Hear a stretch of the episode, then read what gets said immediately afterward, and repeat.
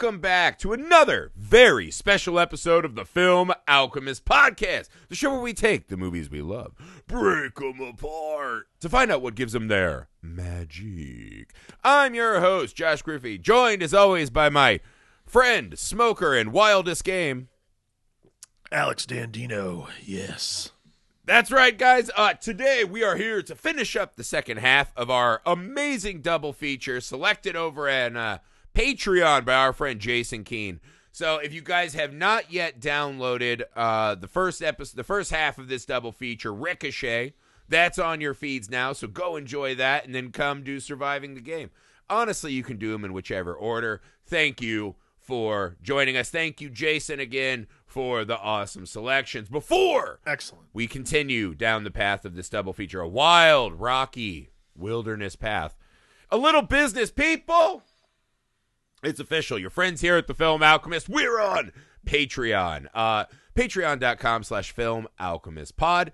Guys, it's the best way to help the show. It's the best way to help the show be exactly what you want, like Jason uh, selecting today's double features. So if you go on over to Patreon for as little as a dollar a month, you can get in, join the community, see what we're working on, meet our awesome friends over there. And as you uh, increase up the official Highlander tier ranking system, you get to specifically select the movies that you want us to talk about on a Patreon exclusive feed. You also get a vote on movies, extra movies, so a lot of input into the kind of movies that we're discussing on the show, which has been really fun. We got a lot of good friends. It's a really good community we're working on. Uh, for those of you who thank us or support us, we thank you. Thank you, not thank thank you uh, for your hard-earned time and dollars. We Love know dollars are not easy to come by, so we're working hard to earn them. Thank you, thank you, thank you. For those of you who are about to join us, thank you as well. Make sure you go to YouTube, uh, subscribe to the channel Film Alchemist. You can see, you know, just these really good representations of our beautiful faces, uh, Right. faces you would never want to take down Look in a hunt face. ever. Yeah, it's a fight. It's a fight. No, that's probably not helping. But anyways, you guys get it. Go over Film Alchemist, YouTube, subscribe. Uh, make sure you email us, filmalchemistpod at gmail.com. You can find us on all the socials you're on. We're easy to get a hold of. We love to hear from you guys. Make sure, guys, this is important. Something you can do that's very fast, easy, free that helps us out more than you'd think. Make sure you're leaving a five star rating and review wherever you find the show.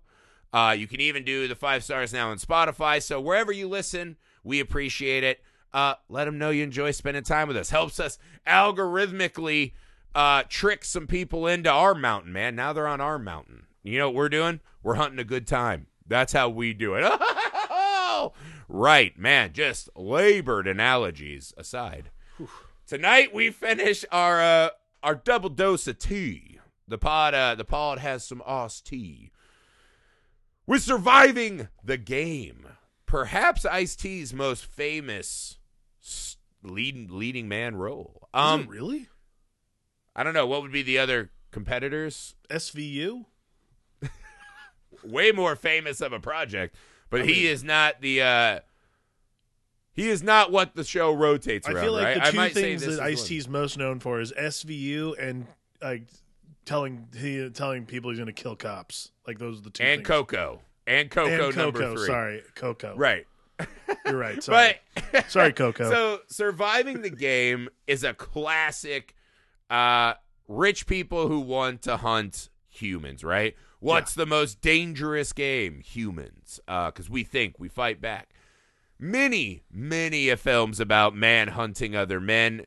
It's something that we seemingly just can't get enough of in our life. This idea, I think the world lends itself to this we take advantage of each other. Uh, we treat each other like cattle in so many ways. Why not take it up a notch? It's visually fun and leads to a lot of drama. What is strange about this one, right? This film, under the watchful eye of Ernest Dickerson. Um, I actually just watched Eve's Bayou for the first time. Fucking amazing Oh, flick really? that I'm Wow. pretty sure he Yeah. directed.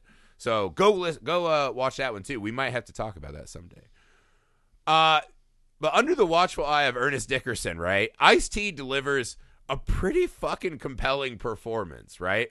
There's a notable scene where it's like, I don't think he's going to get us there. Just lift the camera up to look at the top of his head. But other than that, a really compelling film in a time when movies were looking for anyone who could be the leading man of this kind of action mm-hmm. thrillery movie. I think of the the not top tier guys, right? Your Jean Claude's, your Seagals, your Chuck Norris's, right? Whatever those guys were beneath like the Stallones and Arnolds. They had a lot of guys trying to do these movies. This is a pretty solid one. And then you just throw in this unreal cast of hunters. And you just have an, a movie that is so fucking bizarre for so many reasons. But what this movie is above anything else is just wildly fucking entertaining. Alex, opening thoughts on surviving the game. I mean, yeah, it's um it's such a fascinating thing to see. Like this is so this came out in 94 like it's such a fascinating thing to see like the convalescence of we talked about on the show this like alchemy of this incredible cast. Like this for one like this cast exists in a vacuum of like awesome 90s-ness. Like and a lot of it, it's not to say that like I don't like watching these guys now cuz when they're older they're great too.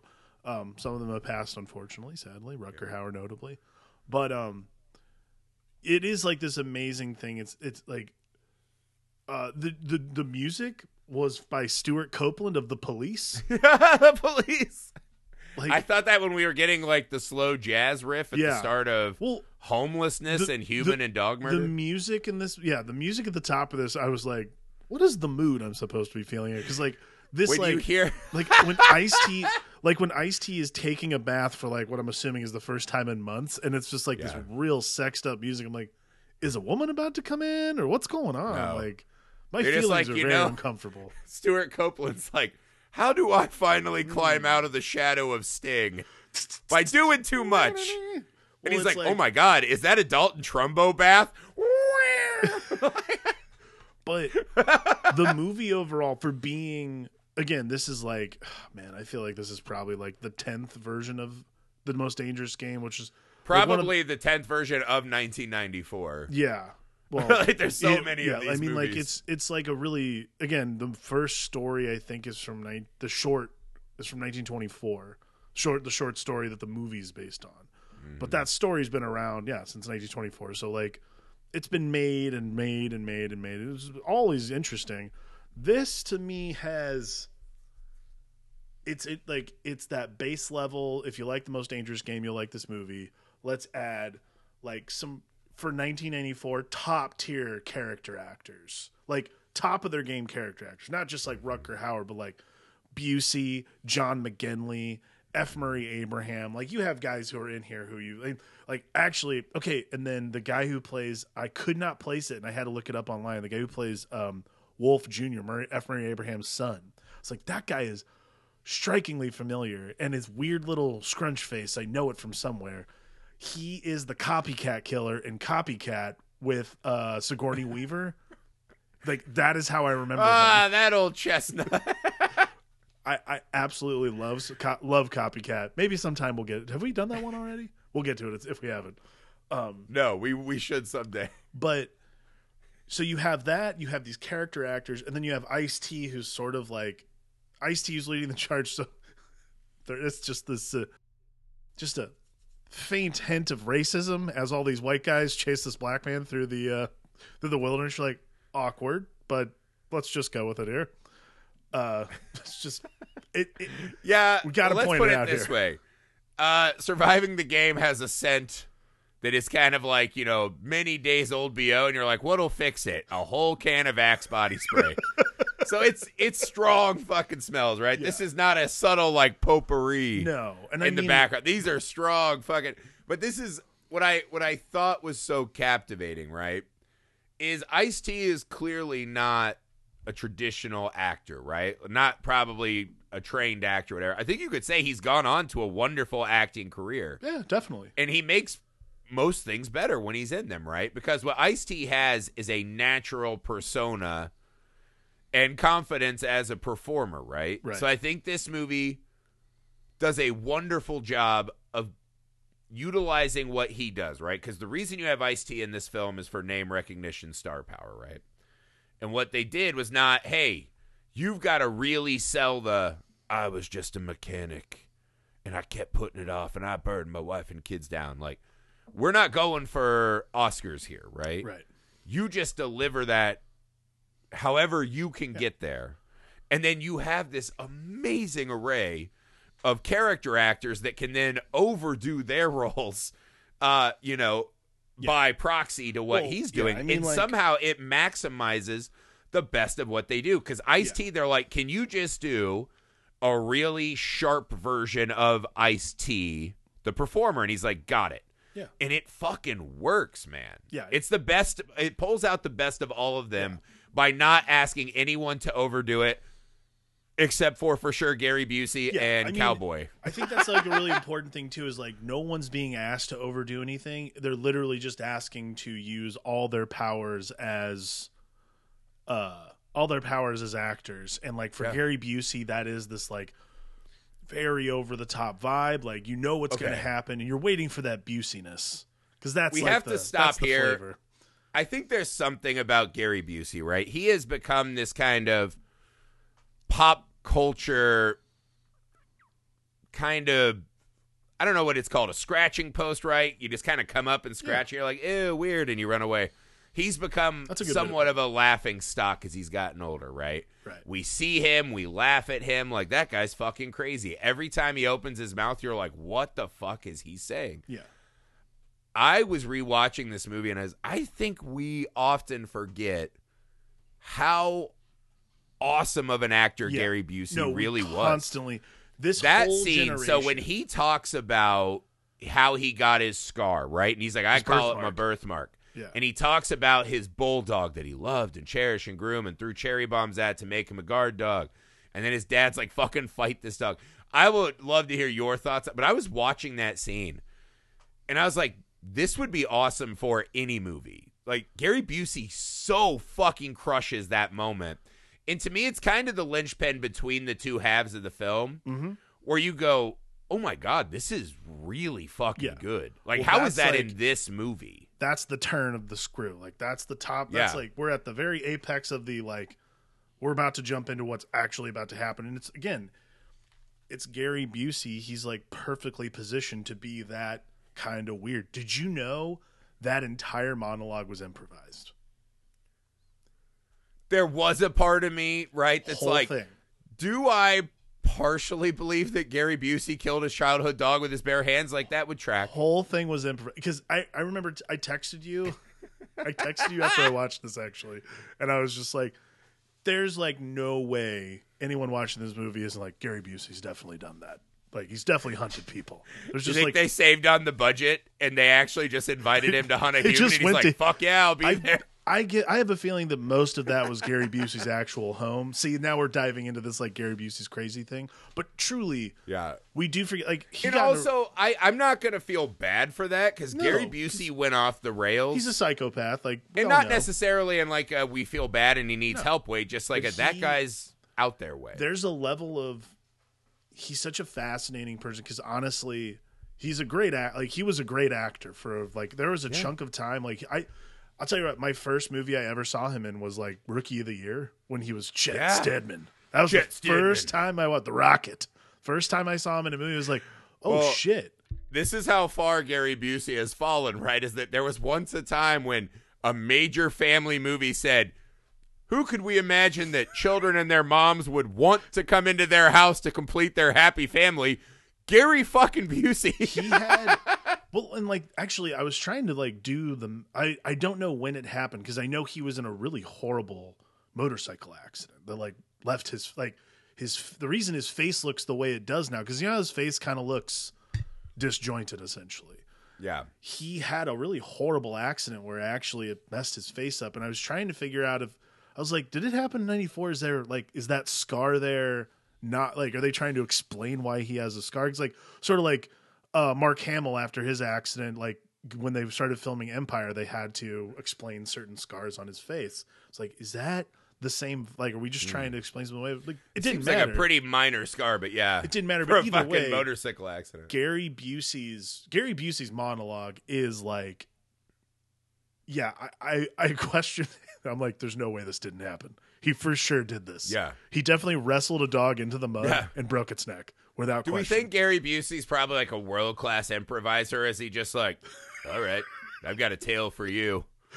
Does that feel like if you were out like doing shots with Gary Busey at 3 a.m.? He's like, "Hey man, Can I tell you a killed your own dog," and I'm like, "What?" And like And this he's like, too, Two more. I got to tell a tale. this beat is like the shade of this beat also is the shade of Busey that we get in later years, like the kind of crazy like aura sensing, like this caricature that he's become, but he's still really, really good in this movie. Like, and also that like the worst that monologue is like you. If anyone gave that monologue in any movie, you're like, "Well, I'm working for like the next five Yeah. years." like that's how fucking good that monologue. I is. see also asks the exact question all the rest of us are asking as we're listening to this is like have you told anybody else about this story that like you supervise as a psychiatrist? I Yeah. really hope not. This guy who desperately seems to be throwing out cries for help constantly is a therapist. This is. It, I you know what else too? here's Sorry. the thing, though, right? You know what is really funny about this, though, because they, what I think is extra good about this scene and the way they, because once you see Rutger Hauer and Gary Busey, right? Uh, a lot of the cast here, yeah, you're like, all right, this is like a who's who's list of character actor bad guys, right? Yeah. I had forgotten the movie began with that juxtaposition of Yeah. guy running through uh, the fucking woods being hunted, him trying to sc- scavenge for food, right? Yep. He gets a little morsel of food, but he saves some to share with his beloved dog, Mingo. Mhm. And then his dog gets hit. A cabbie punches him, right, for damaging his cab. A crossbow bolt explodes out of a guy's body. Surviving the game. Title card is like, yeah, fuck yeah. Yeah. In. What I think is so fascinating about this movie is there is no guile in this whole film. None. There is not one Wow. fucking second of this film It's where we don't know that it's a foregone conclusion. And you know how it works the best is when the the guy who's working at the 75th Street mission, we've seen him watching Ice-T for like four scenes, right? Is he's having this wonderful back and forth with Hank or whatever. We know that he's been watching Ice-T and when he says here's a job to get you out, it this is how it works, right? Cuz we know it's already bad. When he offers them a hand up, we're like, this motherfucker is poaching homeless guys. How does it work for you when there's not one bit of dramatic tension in any frame of this movie? it's really funny you say that because I actually wrote I wrote in my notes I was like we already know how this is going to go like wh- I because I the question I asked in my notes like why like even if you're an unsuspecting audience member like you and I are savvy enough we've watched enough of these where we probably could have figured out just Yeah. from the name and poster alone what surviving the game is It's not called nearly survived the Right. game. So like for me, I wrote I wrote in my notes like why is it that we know what this movie is about immediately when it starts? Like there's no hidden agenda with what the movie is. I spent a lot of time after I finished watching it trying to figure out. I was like, why does it matter that I already know at the top? Like does that here Yeah. this is this is what I came up with. And honestly, I don't even think it's a satisfying answer, but this is the best I can come up with. is it because the story is so time like the story is now like a very timeless trope like people hunting people. We get it. Like it's a thing most dangerous game we already know so on and so forth.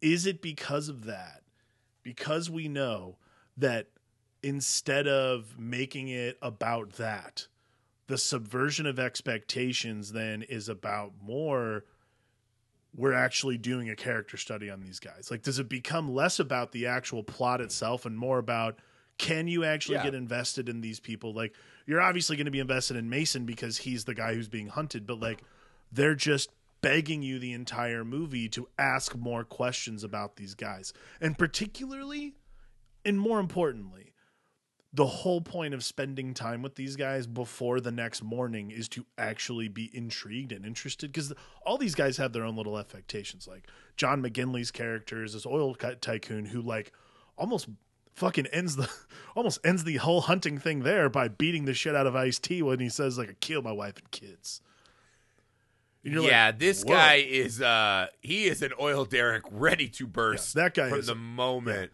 this daniel Uh, this daniel plainview type is very very anti And this is the thing, right? I can imagine there's some audience members listening and they're like, oh no fucking shit, you guys think you're clever. You knew what was going to happen in surviving the game. I get it. Yeah. It is a classic. T- what I'm saying is, I think this is an Ernest Dickerson thing where you got to give him some credit. Of course, we all know Ice T is going to survive the game. Right. What I'm saying is, why would they not hide a little bit more at the start? Right. I- Most movies exactly would hide saying. the fact that the guy from the mission was a bad guy. They wouldn't cast Rutger Hauer because immediately, as soon as you see him and he's got a fucking like statue of fire coming out of a lady's tits behind him, you're like, Yeah. yeah, that guy's not P- trustworthy. he's got a P tail and yeah, it's uh, 1994. Why didn't they cast Billy Crystal? He's got a P tail and a goatee. Clearly, there's something. No, no, I Yeah. agree. And look, because I- then once Billy Crystal's like, wake the fuck up, you're like, oh my god, that was the turn. that's the disarming thing. Like that's what I'm trying to say though is like I don't really think it's snooty or uppity of us as people who do a podcast like this to like it's not about the title. no more than just everything else. But It's not about the title. Like to me, surviving the game is like whatever. That's a title of a movie. Like there's plenty of misleading titles in the entire like. I think what Ernest Dickerson is really doing is saying, you guys already know what's about to happen. There's nothing Yeah. that I'm going to do that's going to surprise you. So, what I'm going to instead do is try to get you guys to give a shit about these guys before this hunt starts.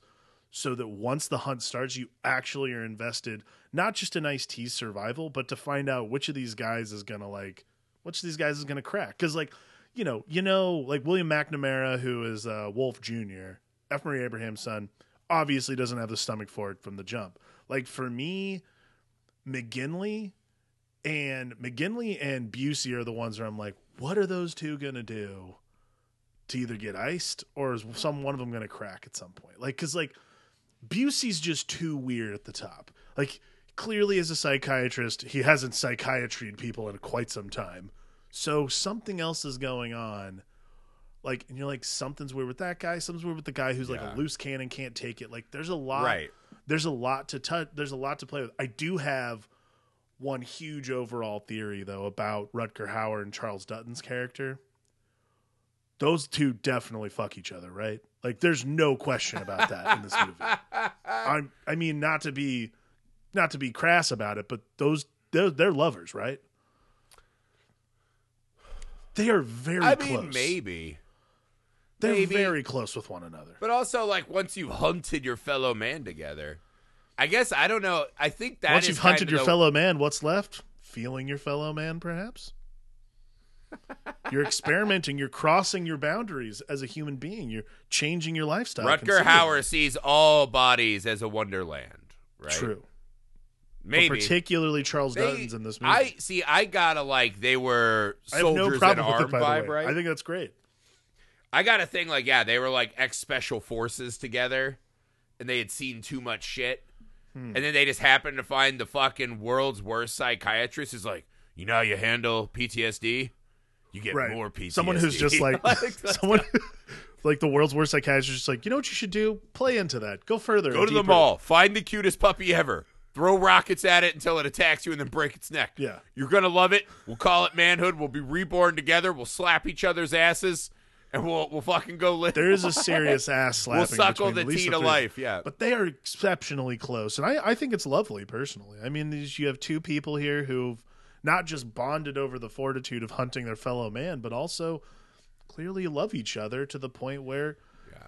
they Well, feel they feel very, very protective bonded. over another At the end, when uh, Cole gets his legs blown off and is laying there, oh dude that's what i'm talking about and Rutger Hauer just kind of holds his arteries to kill him and doesn't just put a bullet in him. I was like, there's something more intimate he about that, right? he can't just put it's it's a you can't i can't quit you moment he's like i can't save you but i will extinguish your pain not with a bullet but with my own like i will be the man that you need there's something re- there's something very There- lovely there Yeah. Well, I again getting back to this point, right, about the uh, the foregone conclusionness of it. right I think what it does is is just very smart in a way. it is Because I like the idea of you have, and I think using Ice T and uh, his friend Hank, right, as these two homeless guys. right So Mason and Hank are running around, and they had this wonderful scene where they're digging a grave for Mingo. love that He's like, "Damn, why are you digging that hole so deep?" And he's like, "Man, I hope when I'm gone, someone will dig a hole this deep, right?" And you know, Hank is trying to be like, "Hey, you know, the last thing I do before I die is I'm gonna fucking get you back on your feet, get you right. And he's like, fuck that, fuck that. And there is this element of watching these homeless guys struggle, right? Right. And then they add this Robin Hood element that whenever Ice T gets anything, he uses it to share amongst the community, right? Yeah. So there is this nature of we love him and he suffered so fucking much that of course you're gonna bond onto him, right? He's he's the guy that's it's the that is like the emotional core that you want to take through the rest of this because something so harrowing and terrible is about to happen. You have to have a reason to glob on, and like what you want is the other thing too is by putting him in this scenario and where everyone else seems to have been, and granted, like everyone else in the eyes of these men is homeless by choice essentially, or homeless because they're monsters or whatever. They're scum. They're wastes of society. As McGinley repeatedly repeatedly calls Ice T. Like the difference is we know Ice T's story, and like you extrapolate that once you see that weirdly lit room, like very well lit room of heads that um, the psychiatrist keeps.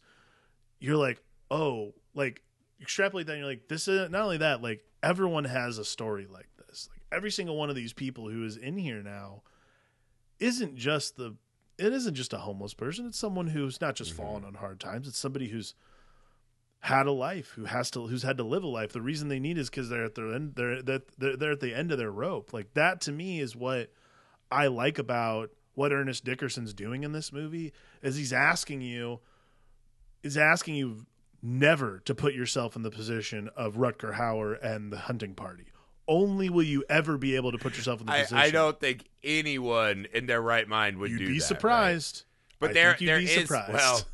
I mean, you're not wrong. Probably, sadly, today. just. I think one of the things, though, right, is it's watching this man still have dignity in Yeah. the face of all this tragedy and homelessness, and then seeing a guy who is working at a mission right come up to him, and we know, but he doesn't know. We're like, this motherfucker.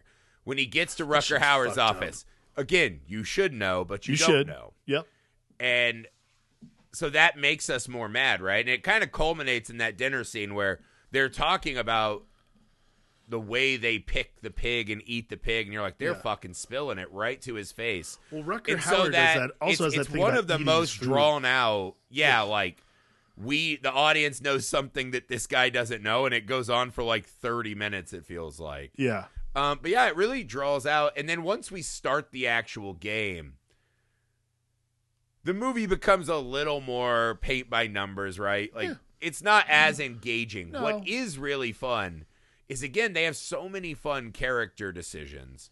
So like I just love the idea that Ice T's a smoker.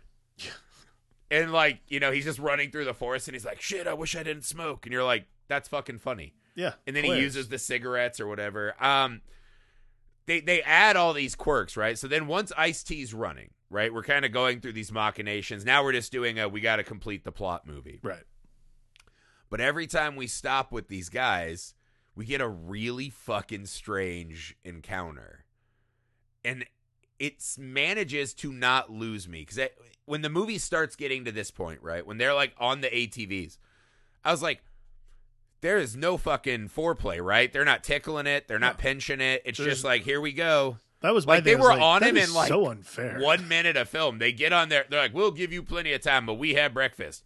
Psych, and they're just like on him already. And I was like, "What the fuck?" But then, because then I got worried, right? I was like, "How the fuck am I gonna watch this movie for another hour when it's just like over there, pew, over there?" pew." right They have this cast and they fucking unleash them, They and it's wonderful.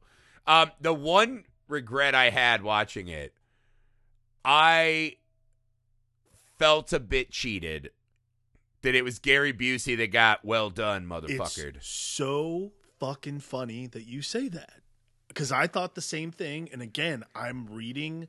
I like to read the trivia and shit. Um, Eric Bernt, who's the guy who wrote it, actually years later said the one major regret he has is that he killed Gary Busey off too quickly, and it should have been F. Murray Abraham instead. He's like, I the only right screenwriting decision I really regret in that movie is that Gary Busey's character dies first. Yeah. Well, that's that's one of those you write, I write, there are things on the How page are you gonna that know you're it's like, Gary Busey? You know? right? There are things on the page where you're like, that'll be good, and then I'd imagine when you see that, you know, Sir fucking Fat Stouts or whatever he called him, Yeah. the dog speech in the theater, you're like, I fucked up. Like I fucked up because in that moment, Gary Busey is the most interesting character that we'll see in the entire rest of the movie. Right. And he even comes out and he's like, "Oh, let's bare hand fight," right? And you're like, the fact that we could have just gotten Gary Busey butt naked, covering himself in moss and mud, and like I mean, monologuing to the trees. A, there's such a massive opportunity. Like, there's a whole And- other and movie where I don't want to be the guy that's taking shots at Rutger Hauer because he's another one of my favorite actors.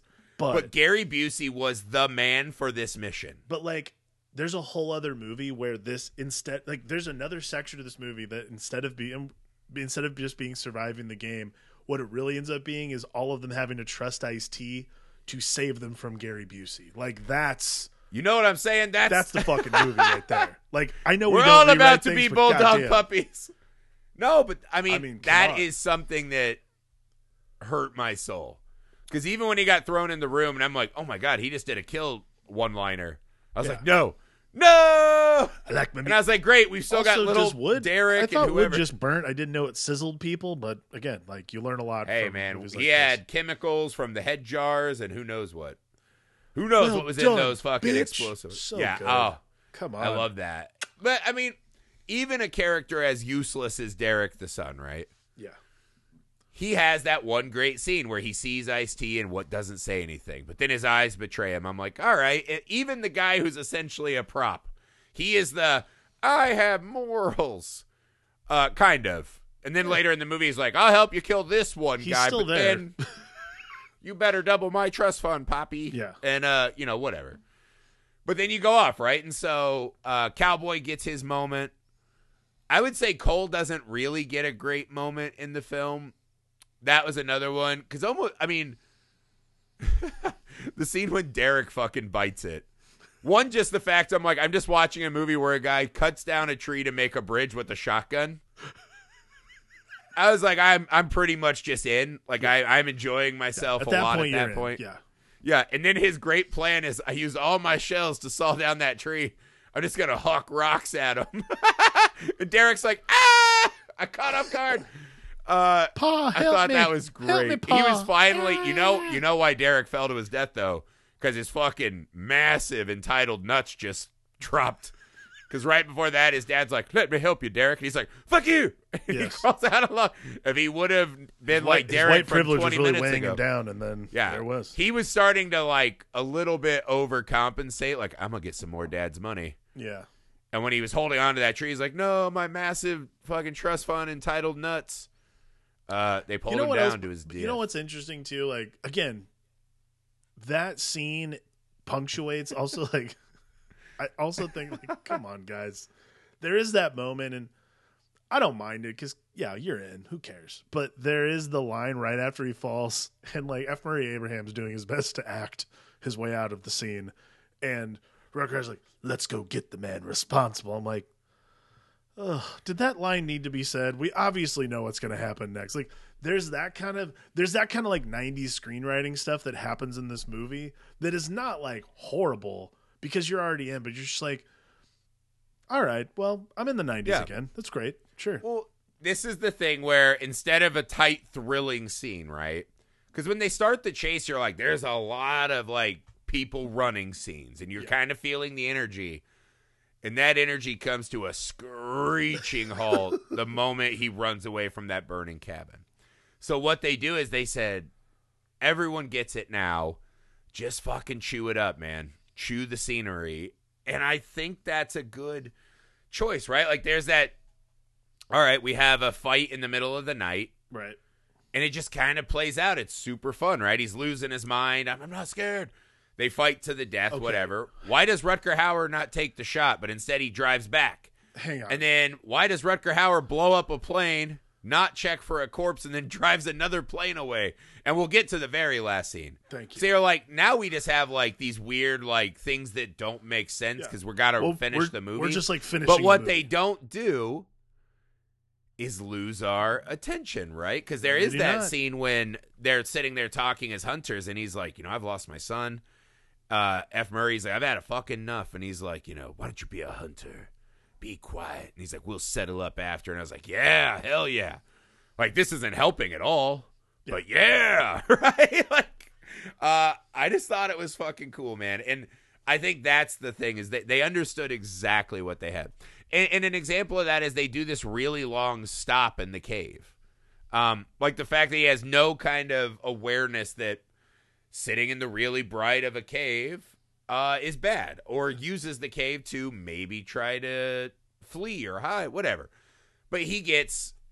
They actually do the scene where you know, all right, we gotta like gotta- lay out the yeah. backstory and shit, and it was really effective, man. It was just kind of a nice beat. and it's with the character. It's you know, it's with McGinley's character who's also dealing with a huge loss, and there is this like sort of. I do. I, I liked that a lot. It does. Yeah, it's a really good scene, It even brings though the it whole movie to a screeching halt. But like a scree like, Like- other movies this would be the cement shoes that killed my attention Mhm. this is a wonderful really scene good. in my mind You know why too? And again, I really think it's because I I- like Ice T is doing Ice T. Like there's like no no one can do what he's doing in that moment. But McGinley is putting in like Oh. Amazing work. Like just little stuff like the bug flying in his ear and he's just like trying to get it out. Yeah. And then I, again, like he I think John, I think John yeah. McGinley is one of those super underrated character actors that just does not. He has morphed over time and just never gets enough credit for the, who what, Yeah. what he puts into the, these roles. in this scene right ice t is doing the ringo bit right Yeah. steady proficient i am the rock Mm-hmm. to where he can then play around right because you do watch it and there's some two shots where you're like this is a tale of two acting theories right Yeah, Um, is it more important to just be a natural yourself, or are you really trying to get into it and do extra? I'll say though, this is the scene that McGinley stopped being a cartoon man mm-hmm. and found something. And so No. then his death in the next scene, when he's like, "I'm fucking out," and Rutger Hauer blows him away, or Cole actually shoots him. Cole does. Yeah, Though death actually had weight in the movie, where I shouldn't have any weight with any of the deaths. That's the one that I was shouldn't like, have any. okay. Well, you shouldn't have any weight with any of the deaths of these hunters. Like I think that's like I'm not saying I felt bad for them, but for a half a moment, he was an understandable human being. totally. I think absolutely. you could argue by the end of the film, right, that Rutger Hauer's theory on, well, I was rich and went to third world countries, and you'd be surprised how cheap life is.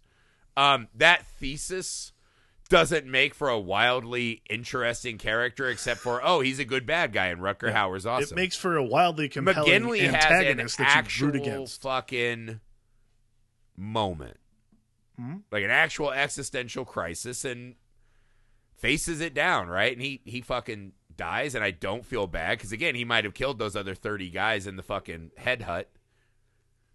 Right. But for a moment, he's more interesting than you would imagine in that movie. And that's what this movie does really well. And then we end on this Okay. strange, baffling Batman Returns ending. Can we? Okay, you and I discussed this before we started rolling. Yeah. What is the costume Rutger Hauer is dressed as? Well, it's funny because this was where I thought that the Cole and Rutger Hauer scenes like Nate- were coming together. Cole and Burns is Rutger Hauer. Yeah, Burns. That they were now uh, soldiers, right? 'Cause they had all these uniforms with all this decoration and right. passports. But then he comes out as a priest. Is it a And priest? I was like, I thought it was like a Russian Orthodox priest kind of Okay. thing, I which doesn't make sense with how he's talking and whatever. I thought it was more offensive than that. But let's say it's a It- Russian priest. It very well could be. I don't know. For let's sure. just go with Russian priest for the sake of argument. yeah. It uh, it was a choice, right? Also, that scene has one of my favorite little things when you hear a beep. It's like, uh, "Hey, I'm looking for my husband and kid," and I was like, "If you were in the um, we go hunt and kill people club." Which seems to be something that's fairly exclusive. They're not bringing a new person every No. fucking year, right? Yeah, no, no. Um, maybe don't have a fucking voicemail and an LLC for that. Yeah. I I feel like you'd be better at I'm laundering not sure said money. paying taxes yearly on that is a great idea. I'm just, I'm gonna just throw that out there. I don't think Yeah. a human hunting club is something you should be paying taxes on yearly. I mean, My occasionally we also do some hot air balloon trips over vineyards. It's not all bad, guys. Come on. Uh, that's a Oh, yeah, 1090 what? Yeah. You know, it's uh, bullet train stuff. We do a Napa Yeah. trip, human hunting. Sliding it it's in. all just sort of the thing. Hunt some less. Sorry, fans. what was Wait, the what last was that thing you part? said? Napa trip? Yeah. Oh. White Ra- White Rapids. White, oh, oh, God, this white water rafting. yeah. Oh my goodness, Oh, yes. jeez. Have you ever ziplined? Whites love ziplining. Oh god. We just fucking strap your bulbous bodies in and then fucking throw Just you down throw a hill. you down a hill. I mean, it's not super fast, so it's Zip dangerous. lining, It's just. Napa, whitewater rafting, human hunting. Have you ever like meandered around like a park with trees in it and been like, if only I was like twenty feet higher? We can do that for you, and we'll Do- kill less hands. Wait, I keep hearing a thing. I Do don't. you like hiking? We love doing hikes down the Grand Canyon. It's great. Not everyone comes back, but it's uh, still a lot of fun. What? What? what was the last part? It's I, I. You keep saying stuff, and I feel like you're just glossing over. No, no, it's fine. Don't worry about it. And if you're the fifth customer, you get to take home the pig's head. It's great. Huh? No, uh, but yeah, so he goes out in an alley, right? Yeah. His car doesn't work because Mason's a mechanic. And I just love the when he's walking and he tells the old lady to fuck off, she tells him to fuck off. And then you just hear ha ha ha ha burns. Burns. And I was like, "Oh, the tables have turned. The hunter hunted." It was great.